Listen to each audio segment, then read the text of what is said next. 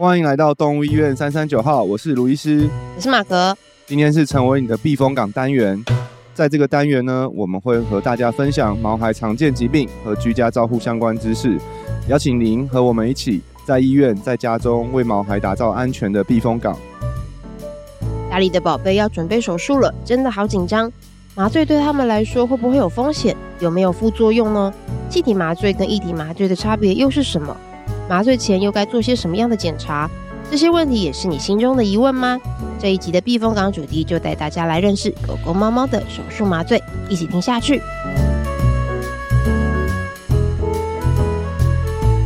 哦，再次来到回到我们的避风港单元啦！耶、我发现最近的我们的听众对避风港单元的那个收听率还蛮高的？因为我们越讲的题，最近的题目都跟他们深切有关吗？对啊，对啊不知道是不是这样子。大家好像都比较喜欢听那个比较可怕的避风港单元，就是一些 急诊啊，然后对啊，我们住院啊，ICU 啊，啊昏倒啊，对，这类呼吸急促怎么办呢？对对，对，今天今天也是要来聊一个，也是很很。严重的一个单元，对，就比较 serious 的，对不对？没错，比较比较慎重一点的。对，但是有了解就不会那么可怕了。嗯，对对对，希望这一集也可以给大家这样子的基础认识啦。嗯，对对对，所以我们今天再次邀请到 非常跟我们那个有密切联系的 李东如李医师，节目最常出现的来宾。李医师来打打个招呼吧。嗨，大家好，我是李医师。李医师现在也是对，是我们的常客。对啊，没错。对，然后现在也有越来越多的那个直播经验了，很厉害。还好还好。哎、欸，我们还没讲今天要聊什么对不对？哎、欸，真的耶！啊，对不起哦、喔。对，对，那今天呢，我们就是要邀请到李医师来到节目里面，就是要来讲解，来跟大家分享，就是狗狗、猫猫手术的麻醉。对，我们前几集有讲到一些术前的检查嘛，那现在今天就是来到麻醉手术当天了。嗯，对，当天通常也是毛孩爸妈最紧张的一天。对，对，要把动物交给我们进去进行，不管是大小手术，我相信其实因为毕竟要手术都是一件大事，所以大家都会很紧张。嗯嗯。那其实，在手术过程中，让所有人很安心的，我觉得很重要的一个角色就是麻醉师的这个角色。嗯，对，因为我觉得有的时候会。忽略，我觉得人自己啦，可能就是会很 focus，想说、嗯、哦，呃，如果是人的话，就手术的话，可能会想到是谁帮我主刀。对对对对对。但是有时候会忽略，其实还有另外一个很重要的人是谁？那个人能不能让你就是很舒服的躺在那里，然后结束这个手术？对，而且在动物跟人就真的很不一样嘛。动、嗯、有些大人的有些手术，像他们做心导管手术，不一定要麻醉，可能对他就是。乖乖的躺在那边，然后人会躺着嘛，不会乱动。哦、对对，然后所以不是每个手术都要全身麻醉，但是基本上在动物就是一定要全身麻醉，嗯、因为它不大可能乖乖的让你让你在那边进行手术。所以麻醉师在动物医院的麻醉师的工作，有些时候是真的也比比人的更更吃重一些。对，因为就每一只都是要全身麻醉。嗯，对，麻醉医师是很吃重。嗯嗯，对，所以我们今天邀请到重量级的人物。对 对，那想问一下李医师，因为其实我上次我记得我有听过有事主，就是可能就是说就啊麻醉师。是不是很闲呐、啊？就看李医师一直站在那儿，然后都没事做，然后主刀医师就很忙这样子。对啊，通常麻醉师都坐着。然后就被人家说：“哎、欸，李医师是不是很闲呐、啊？”然后我想说：“啊，是吗？”事主是也是事主问，然后我就想说：“应该不是吧？”不知道在干嘛，好像坐在机器前面。对，偶尔偶尔好像好像转一下那个那个那个转盘，又又又转转头转回，好像找事做的那种感觉，对不对？对，摸来摸 去，每次摸一下机器，看是不是还在运作啊？被误会了，你要不要解释一下？对，来解释一下麻醉师到底他的工作内容是什么？好了，嗯，对啊，我觉得是是可以，也可以借这个机会帮麻醉师发声一下。我刚以为说是啊，我以为我刚以为说是啊是啊。讲清楚嘛！好，好发声，发声，来，我们给你机会，好好发声一下。对对对，我想听。因为我觉得在整个手术当中，其实就工时来说，麻醉师一定是最长的。嗯，因为他在动物还没开始麻下去，手术还没开始之前，他就要开始做很多的准备。嗯，然后在动物醒来之后，可能外科医师都已经下刀去后面休息尿尿了。麻醉医师因为动哎动动物这是手术结束后，嗯，动物可能还没完全醒来，对的时候，其实外科医师已经可以去休息了。嗯，对，那可能甚至已经可以去尿尿，但是麻醉医师通常都还不行，我们都还要憋着尿再继续等动物真的完全醒来，可以到笼子恢复到笼子的状态，嗯，我们才可以休息。哦，这样讲其实对，因为像我们。心导管手术要穿那个铅衣嘛，因为有放射辐射。麻醉师通常就是最早穿铅衣，然后最晚脱铅衣的那个人。因为像我的话，我都会盯到最后一刻要进去手术前再穿铅衣，然后一做完就马上脱掉。但是他们都是，他们因为他们他们进去后就不能够再出来了，所以他们通常就一一开始就把那个沉重的铅衣就要穿着，然后穿到动物整个醒来，然后才那个。这样讲真的是辛苦了哈，就负重练习，工时最长，还要负重。对啊，那当然手术中间，如果动物状况稳定的时候，就是麻醉医师可能相对工作就是没有，就是看起来没有太多动作了，就主要就是、嗯、就是注意各个的监控的这些参数，然后做一些微调。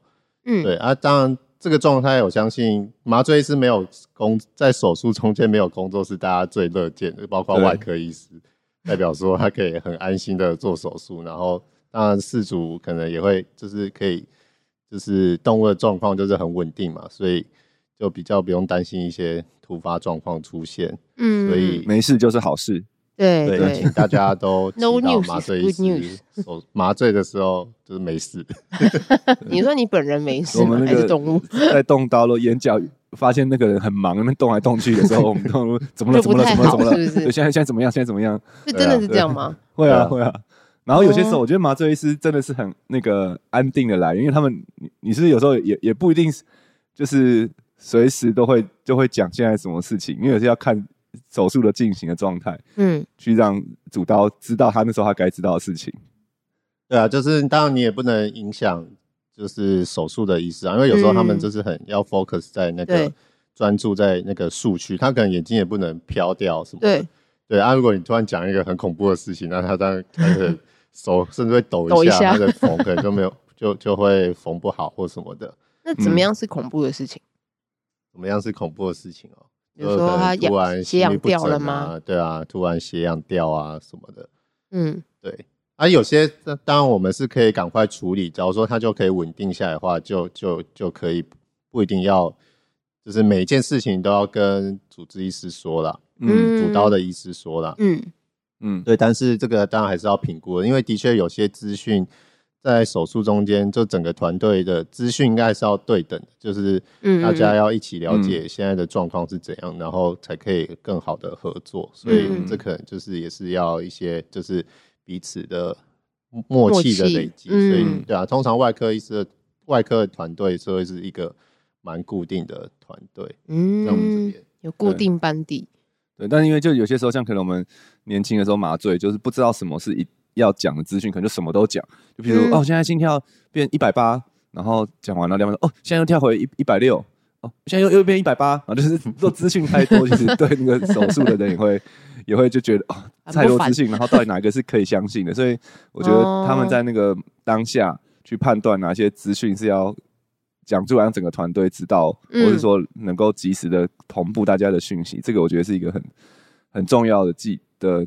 的工作对，然后也给大带、嗯、给大家很大的安心感。那通、啊、你刚刚刚李医师说到说，就是在麻醉过程中你要去看他的一些数值嘛，嗯，大概都是要看哪些的动物的一些状态啊，哪些的内容？其实，呃，专业上我们会有一个叫 vital sign，就是生命真相的数值。嗯嗯，对，就是动物啊，或是人的生命真相，不外乎就是心跳啊、呼吸、血压、体温、血氧这些，这些可能就是跟你的生命维持有关。系，随的其中一个出问题，都会影响你的生命的。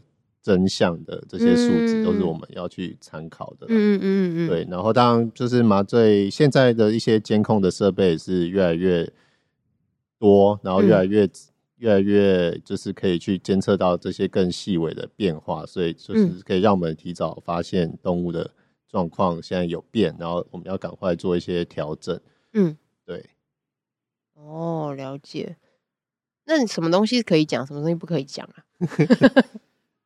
应该说就是就是你要知道这个事情是会就是影响到整个状态的。假如说，当然有时候像心律不整，有时候尤其在我们心脏病来说、嗯、是蛮不不少见啊。嗯，对。对，但是到底这一次的出现是可是可以预期的，或是、嗯、通常可以预期的，我们就比较可以去处理，或者不用太担心。嗯，或是它是突发出来不可预期的。嗯，对。然后它会不会就是？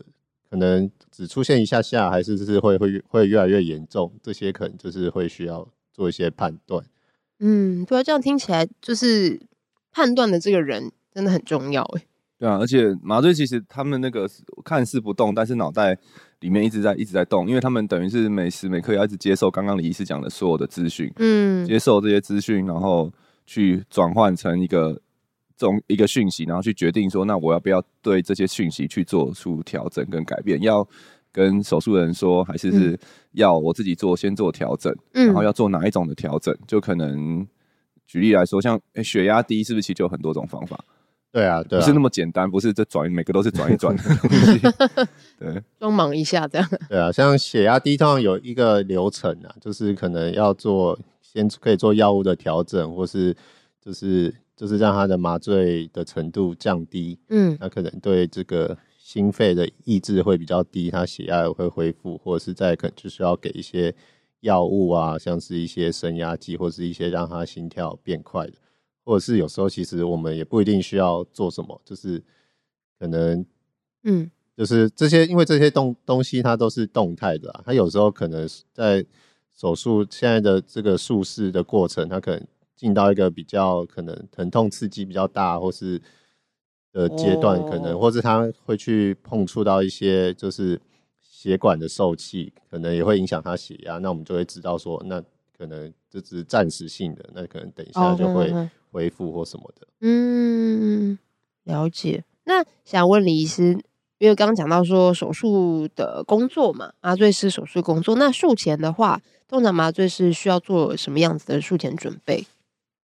术前基本上当天的话，嗯、我们通常在我们这边就是会做，就是在当天之前会做完一个完整的术前的检查。嗯，对对，然后所以当天我们就是会再去重新看过这些所有的检查，嗯，去了解他现在的状况，身体有有没有什么疾病，或是有没有什么。会影响我们麻醉上考量的东西，嗯嗯，然后去制定一个就是适合他的一个麻醉的计划，嗯，对，所以通常在术前，我们最主要就是会去做这些，就是资料再一次的整理分析，然后，嗯，制定完计划之后，就要开始会开始抽药，嗯，就是有些麻醉的药物，我们会就是先准备好，或者是术中应对他一些可能并发症的药物也会先准备好，嗯，对，这样如果有这些状况发生的时候，就可以立即的做处理。嗯，对，可能所以通常一般来说啦，手术前大概实际他开始麻醉前，大概要半小时到一个小时的这个准备的时间。哦，了解，明白。难怪就是有些事主说啊，我不是十二点就报到了呢，为什么我们一手术一点多以后才开始？就是其实也是需要一些的 get ready 的时间呐。对啊，然后当天其实还是会再帮动物做一次基本的检查啦，就是确认它当天的，就是生命真相啊，是不是稳定的。然后甚至心心脏病的动物会再确认一下当天有没有又有肺积水的状况或什么。嗯嗯嗯嗯。所以其实对啊，但所以它的工时真的比他刚刚讲还更长。其实是工时是从那个术前检查那次门诊到手术前，他就已经在开始工作。那段时间就是要做手术的计划。因为像我记得，我以前在学校实习的时候，其实学生的 工作就在那段前面的时间，就是老师会去看你的术前的计划是怎么样，你要用哪些药麻醉啊，然后呢预预期会遇到什么什么问题啊，就是术前的计划其实也是很重要的一 part。如果你做得好的话，你就会预设好会有什么发生事情发生，然后即使它真的发生，也是在你的掌控之中。对，所以其实麻醉师工作真的是从那时候就开始，然后到手术当天，然后上台前又会再做一些检查去确认。对，嗯，那我们刚刚了解了术前，然后术中，对，那术后的话呢，就是醒来这样吗？对啊，术后基本上其实呃，像最近的那个，就是美国那边动物的兽医的这个麻醉的准则上面也有这、嗯、也都有提到，就是其实出现一些麻醉并发症最高的几率也是在术后恢复期的这个阶段，嗯，可能前四到六个小时这中间，嗯嗯嗯，对，所以其实麻醉医师在术后，就算当然第一，我们的第一首要目标是让他从麻醉中间苏醒，甚至可以拔管。嗯然后回到笼子休息，嗯，对，这些是我们就是至少一定会就是就是很呃去处理到这一块，嗯，那当然，其实，在笼子休息的那段时间，我们也通常不会完全就是放心的哦，就没事了，我们都可以去做就是处理别的事情了，嗯，嗯，对，通常还是会要持续观察它在笼子恢复的状况，因为有时候它有可能。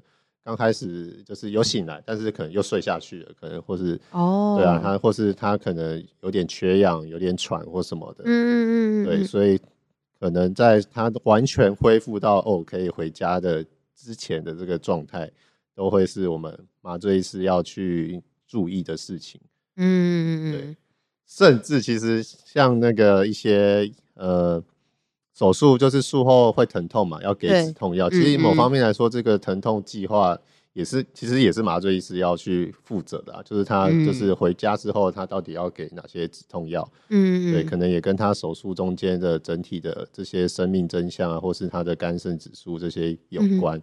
然后跟你手术中使用的止痛药要怎么衔接到术后回家继续使用？可能其实也是麻醉医师可以要去。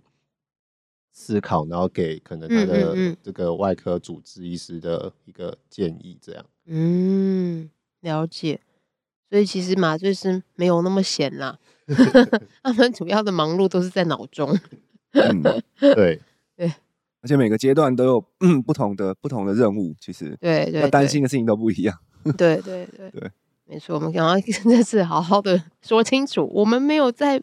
空闲没事做，我们可是很忙的。对啊，而且我觉得，就是因为我们这边相对还是蛮多重症的心脏病，可能真的需要到麻醉。其实麻下去的那一刻，我的心跳都通常都跳得比他还快，自己先心率不整啊，是哦，也是蛮紧张的。对啊，每一次吗？嗯，真的，对啊，就是因为哇，其实我们要每个动物的反应。对啊，真的你很难讲，因为我们还是人啊，我们不是神，所以我们能掌控的东西还是有限，还是要敬畏这个大自然变化。这说的真的太好了，真的是这样，没有错。哎，但我想问个问题，就是，诶，像人的话，就是我们会有特别一个麻醉师，嗯，在手术的过程中嘛，但是在动物医院，就是在兽医的话，也是有这样子的一个角色嘛？还是不一定。嗯，其实，在国外就是就是也是有麻醉专科医师啦。嗯，对，其实要其实如果要再更证明一点，有些有些相关人员会对这也蛮敏感，是麻醉医师，不是麻醉师。哦，应该说在在人，就我所知，就是是有麻醉科的麻醉科的医师跟麻醉的护士。对，那所以他们在麻醉是一个 team，对对对，就是这个专科了，对对，麻醉科的医师跟护士一起搭配，嗯，对。那在动物医院的话，大部分我们目是在美国也是有麻醉的专科医师，嗯，的这个专科执照。那在台湾目前还没有，我们的执照还没有分的那么那么的细，对，就是大家都是兽医师的执照，对。但是可能有一些人有经过了一些特殊的训练，像现在中兴大学他们就有有麻醉科的。的的训练，住院医师训练啊，然后或是嗯，嗯，我们有去其他地方见习学习，特别针对麻醉的部分，然后所以那个人就会被指派在那个手术的位置，成为麻醉科的麻醉负责麻醉的兽医师啊。嗯，对，嗯，了解。哦，OK，等于是说他有两个专业的意思吗？其对啊，其实是不大一样的。嗯、我觉得以前以前呐、啊，又要讲要公告了，就是以前可能我在我刚毕业十几年前的时候，其实就是。因为大部分兽医师，我们都知道我们要具备基本的麻醉的知识，所以那个时候就是谁都要会麻醉。然后就是大家就可能今天两我们医院有三个医两个医师，然后可能今天你手术啊就我麻醉，然后明天我手术可能就你麻醉，这样子就是好像这个麻醉师的这个这个角色，哎，其实是可以，我们就是互相轮流替换，对对对。但是其实后来就发现，其实，在这一块上面，其实真的是越来越越专业，对，然后有越来越需也需要更多的知识，特别是或是我们做的手术越来越进阶的时候，嗯，像可能也许麻可能结扎手术的那个需要具备的能力，其实真的是。不差不多，大家都大家都可以学会，嗯、但是可能要现在我们要做心导管手术，或者说一些先天性心脏病的手术，那那些真的会需要你需要具备的能力、知识跟技术，就会会更进阶。嗯、所以其实像现在我们我们也是慢慢发展成，可能像李医师就是在我们这边专门做麻醉的这个这个部分，对，对，所以事主们不要再请他。帮他帮你开刀了，对，他的专长在麻醉，就是术业有专攻啊。就是我们我们像我们现在在新传，我们就会分的更清楚。像可能之前访谈刘医师，他就是主刀呃的的角色，对，就是我开刀角色。那李医师就是麻醉角色。那我们就是让每个人的分工更清楚，他们就可以在他们的专业上去更精进、更更更更更卓越。然后就整体来讲，带给这个动物在这个手术的体验跟。跟治疗的成效是可以达到最好，对，所以也我觉得台湾慢慢也是走向这个趋势啊，蛮多医院他们其实也都是有专专门的麻醉科的医师在做麻醉的的部分，对啊。哦，明白，谢谢两位医师的解说。不会。以后要叫李师麻醉医师，李麻醉不是是不是意思是李麻醉兽医师哦，好长哦，你的抬头。真正证明我们不能自称医师，对，有公文说的。李麻醉兽医师，那你要不要聊一聊你近期印象最深刻的麻醉的病例呢？你干嘛？是不是？突然脑中突然出现很多动物的脸，还是出现一些不想回想起来的？哎呀，其实一些蛮紧急的啦，像我们心导管有些像装所谓心率调节器的病患也是蛮紧急。通常这种这类型的病患，就是他有一些很严重的心律不整，他会一直昏倒，或甚至会倒下去就休克，就就就死亡了，也有可能。嗯，对，所以这种这种动物来的时候，它其实都是。分秒必争的，就是要真的要赶快帮他做装上这个心率的调节器。嗯嗯嗯，对。那其实你要想象，他平常心脏都已经有一跳没一跳的，对。那在被我们麻醉药的刺激下去，他真的就会就有这个有可能会停掉。所以，嗯，那个过程其实就是包括在手术的当下都是很紧急，然后很。就是急迫的，嗯，对啊。那之前遇过，当然我们就顺利把它装上去，它就恢复了。但是在那个麻醉的当下，它其实心脏是有停止的，然后哇，需要靠一些急救 CPR 或是一些就是体外的这种类似电极器的东西去帮他试着维持呃一定程度的心跳，嗯、到帮我们帮他把这个节律器装上去。嗯，对啊，像这类的状况，当然就是。成功了就是很很好，然后动物也就不会再昏倒了，然后也可以就是很正常的生活，嗯，对啊。但感觉那个当下我们都是，对，就是也是倍感压力。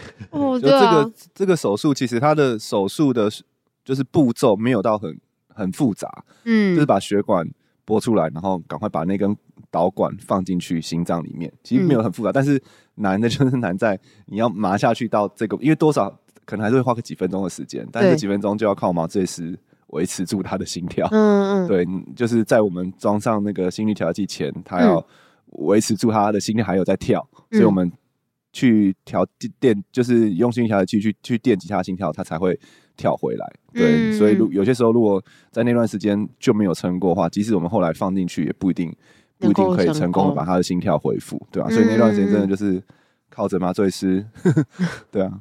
我记得我们之前有一个很那个啊，很很很很很令人意外的 case，就是那个狗狗其实它相对来讲算是术前算稳定，不像是李医师讲那种一直昏倒一直昏倒，它算是术前相对稳定，所以我们那时候我还想说，哦，终于麻一只相对稳定的要来做心率调节器了。结果我记得那时候一麻下去，然后心跳先变快，然后就叮，然后就就停了，然后就是我们整个吓到，然后赶快。赶快做那个电极啊，然后对。对啊，哇，然后再把它救电回来之后，然后赶快手术，然后赶快把心率调器放进去。要命哦，那真的是很紧张哎。对，那时候外人应该就不会觉得李医师很闲的，超忙。对啊，对啊，因为我觉得这个是兽医跟可能跟人医也是一个比较大的差别，就是我们的这叫什么 backup，就是我们的后援相对更进阶的这些后援是比较少的，嗯、像人可能。还有叶克膜啊，什么东西可以去暂时的去靠机器维持它的生命？嗯、对对，但动物其实相对我们没有这些的设备或这些的技术，所以就相对能做的事情有限啊。但不代表我们没有办法去治疗它的这个疾病，我们还是有机会可以治疗它。嗯，对，但只是相对，我觉得风险一定会或是压力也是就就蛮高的。就你的目标就是要 hold 住，让他不能需要用到叶克膜的这种状态。嗯，因为我们没有那个 backup。对。哇，好，听完听完都连我都开始觉得有点肩膀有点沉重，压力好大。对啊。哇，好了，那突然讲讲，突然接到那个风险分级，就觉得讲这个干嘛？你有感，你有感受到风险的分级的高低了吗？对啊，那呃。所以，但是也不是每一个宝贝的麻醉都是这么的刺激吧？是啊，是啊，对对对对，这个几个是刻骨铭心的，就是每天都这样来还受得了？真的，头发都白了好几根了。对啊，对啊，就是麻醉一般我们是依照人的那个美国的啦，他们的麻醉医师有一个协会的一个，也是一个指引吧。嗯，就是有把麻醉的分级分成五级。嗯。对，然后通常我们比较常用的是一到四级的麻的分级啦。嗯，第一级就是最轻微的，就是健康的人或健康的动物，它没有任何的疾病，然后去做一个麻醉。OK，对，然后在第二级就是它开始有一些轻度的系统性的疾病，像是心脏病就是一个很好的例子。它可能我们发现他有心脏病了，但是可能还没有症状，还没有造成什么状况。对，但是他已经身体有这个。疾病的存在就算是第二级，嗯，第一级跟第二级都还算是轻微的啦，嗯、第三级以上就是比较中中度或是严重度的高度的麻醉的风险。第三级就是指他的这个系统性疾病已经变得比较严重了，嗯、开始造成一些影响，像可能心脏病来说，我们最常就是说他心脏开始扩大了，嗯。对，甚至有可能接下来就快会快要进到衰竭期啊，或者是需要开始用药的阶段。哦，对，那第四级的话，就是真的他的这个疾病已经会危及生命了，就是他需要靠药物去控制、去维持，不然他可能就会有生命的危险，像是心衰竭的病患啊等等的。嗯哼哼，对啊，第五级的话比较少见，它算是一个特殊的状况，就是指他的这个疾病。在二十四小时内，如果不开刀，会就是有死亡的风险。这类很、Wow. 很急迫要处理的紧急的病患，算是第五级。嗯嗯嗯。所以临床上我们最常见大概就是一到四级的病患。嗯嗯嗯。对，今天下午那只应该就是四点九级这样子。Oh my god！对啊，嗯，非常的急迫的状态、嗯。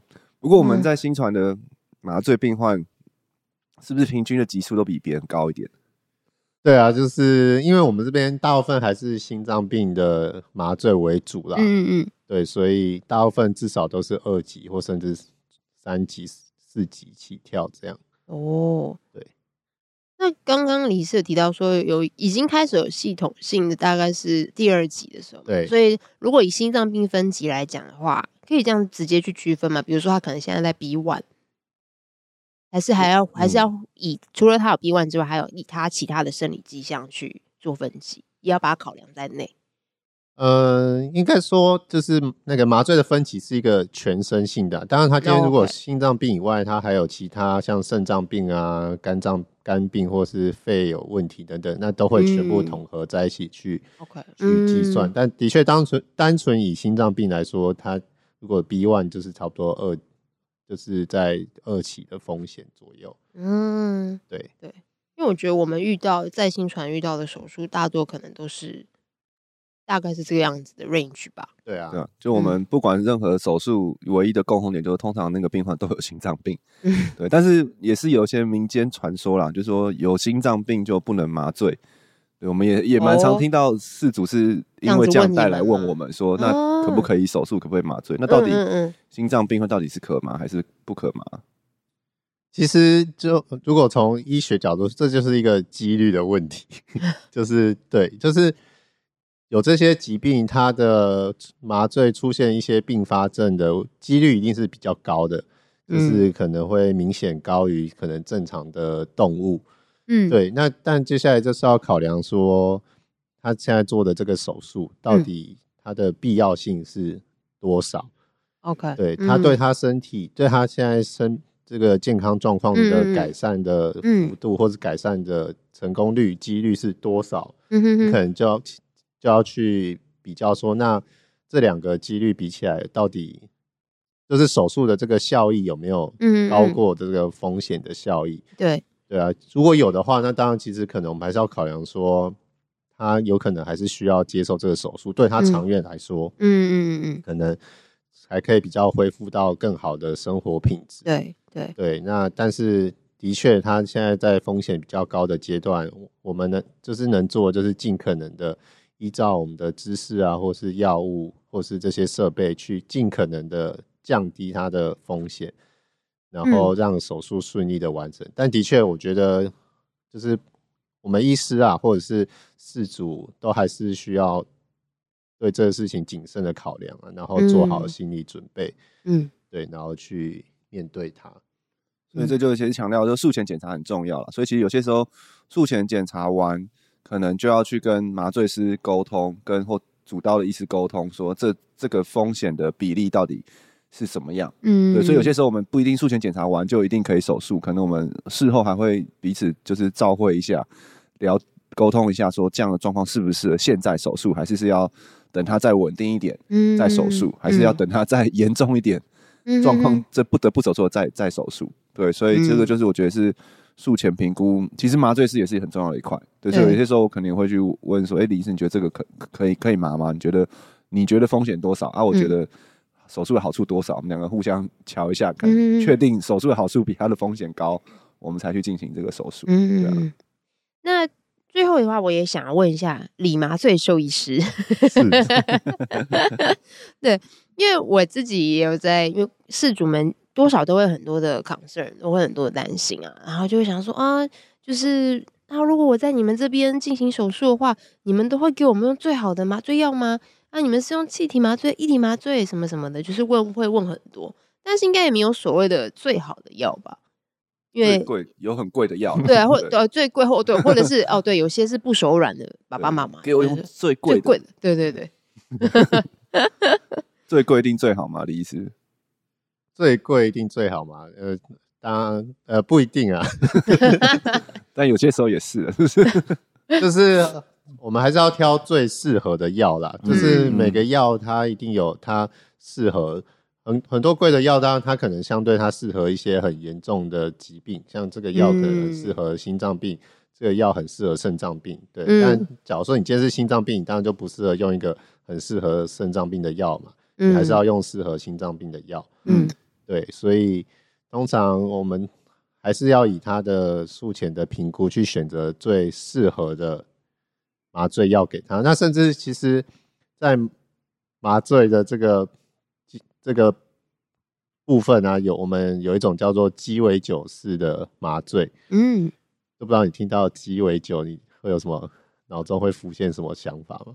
嗯，就是一个调酒杯，酒对对，调酒的定义就是就是调嘛。对，就是他可能会东掺东这个这个摩卡加一点啊，嗯、然后那个你是说麻醉师也是麻醉师也是调酒师的概念吗？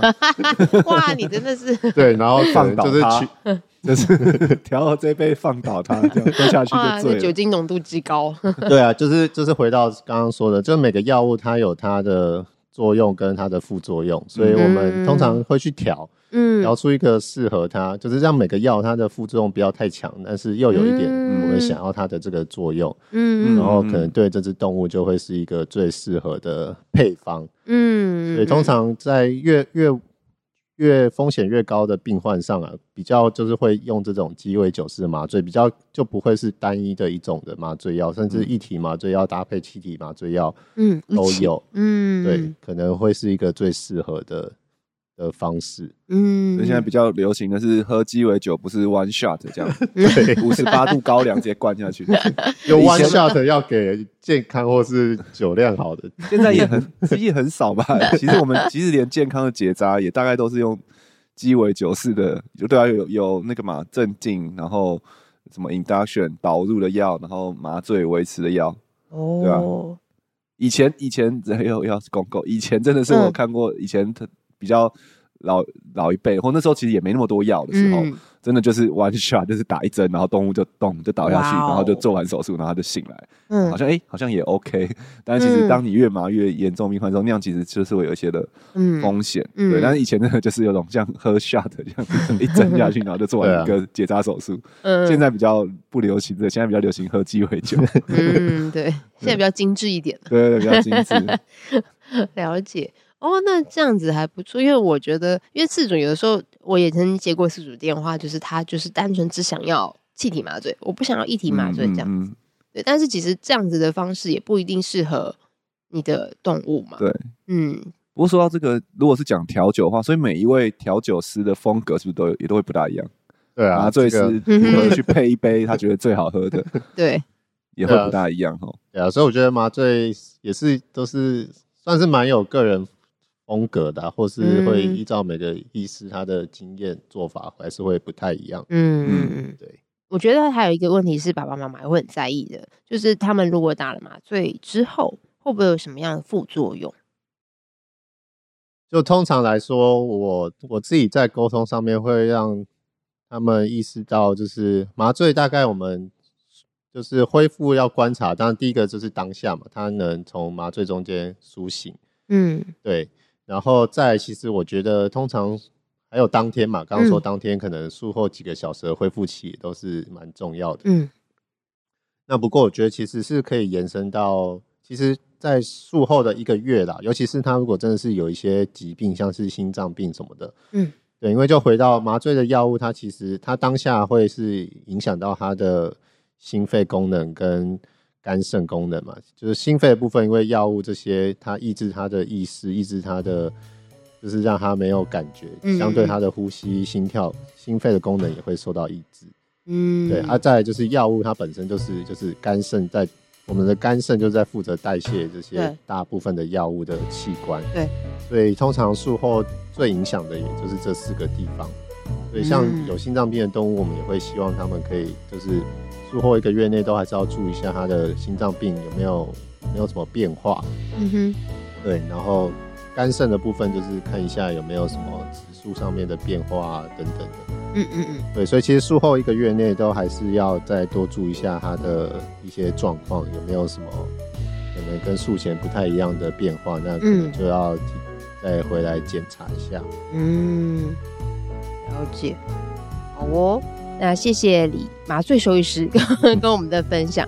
对，其实我觉得今天听完了这些内容之后，希望可以对爸爸妈妈有一些帮助啦。如果说家里的宝贝即将，不管是要做可能是结扎，或者是有一些大的手术要进行，对，都是可以给你们一些的参考啦。对，如果所以如果你对麻麻醉手术很担心的话，也是可以在术前就可以跟你的负责麻醉的医生做一些的沟通，嗯、然后让让你可以更了解对他们我们的麻醉的计划是什么。对对对，然后还有麻醉的话，就是呃，也不是只有单一一个方式比较好，其实有很多的方式可以帮助，而是而且是适合你们家宝贝的。嗯，对，我觉得这个这我这是我今天听这样跟聊下来，我觉得对我对我自己帮助蛮大。没有最好的药，只有最适合的药。没错没错没错。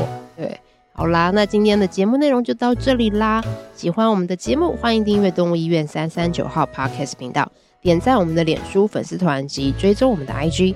如果对于今天的节目内容还有其他的问题，欢迎透过五星评价留言或填写资讯栏里的 Q&A 连结与我们联系。如果想要获得更多的医疗资讯或观看影片版本的节目，请上新传动物医院官网及订阅新传动物医院 YouTube 频道。那我们下集见喽，拜拜，拜拜，拜拜。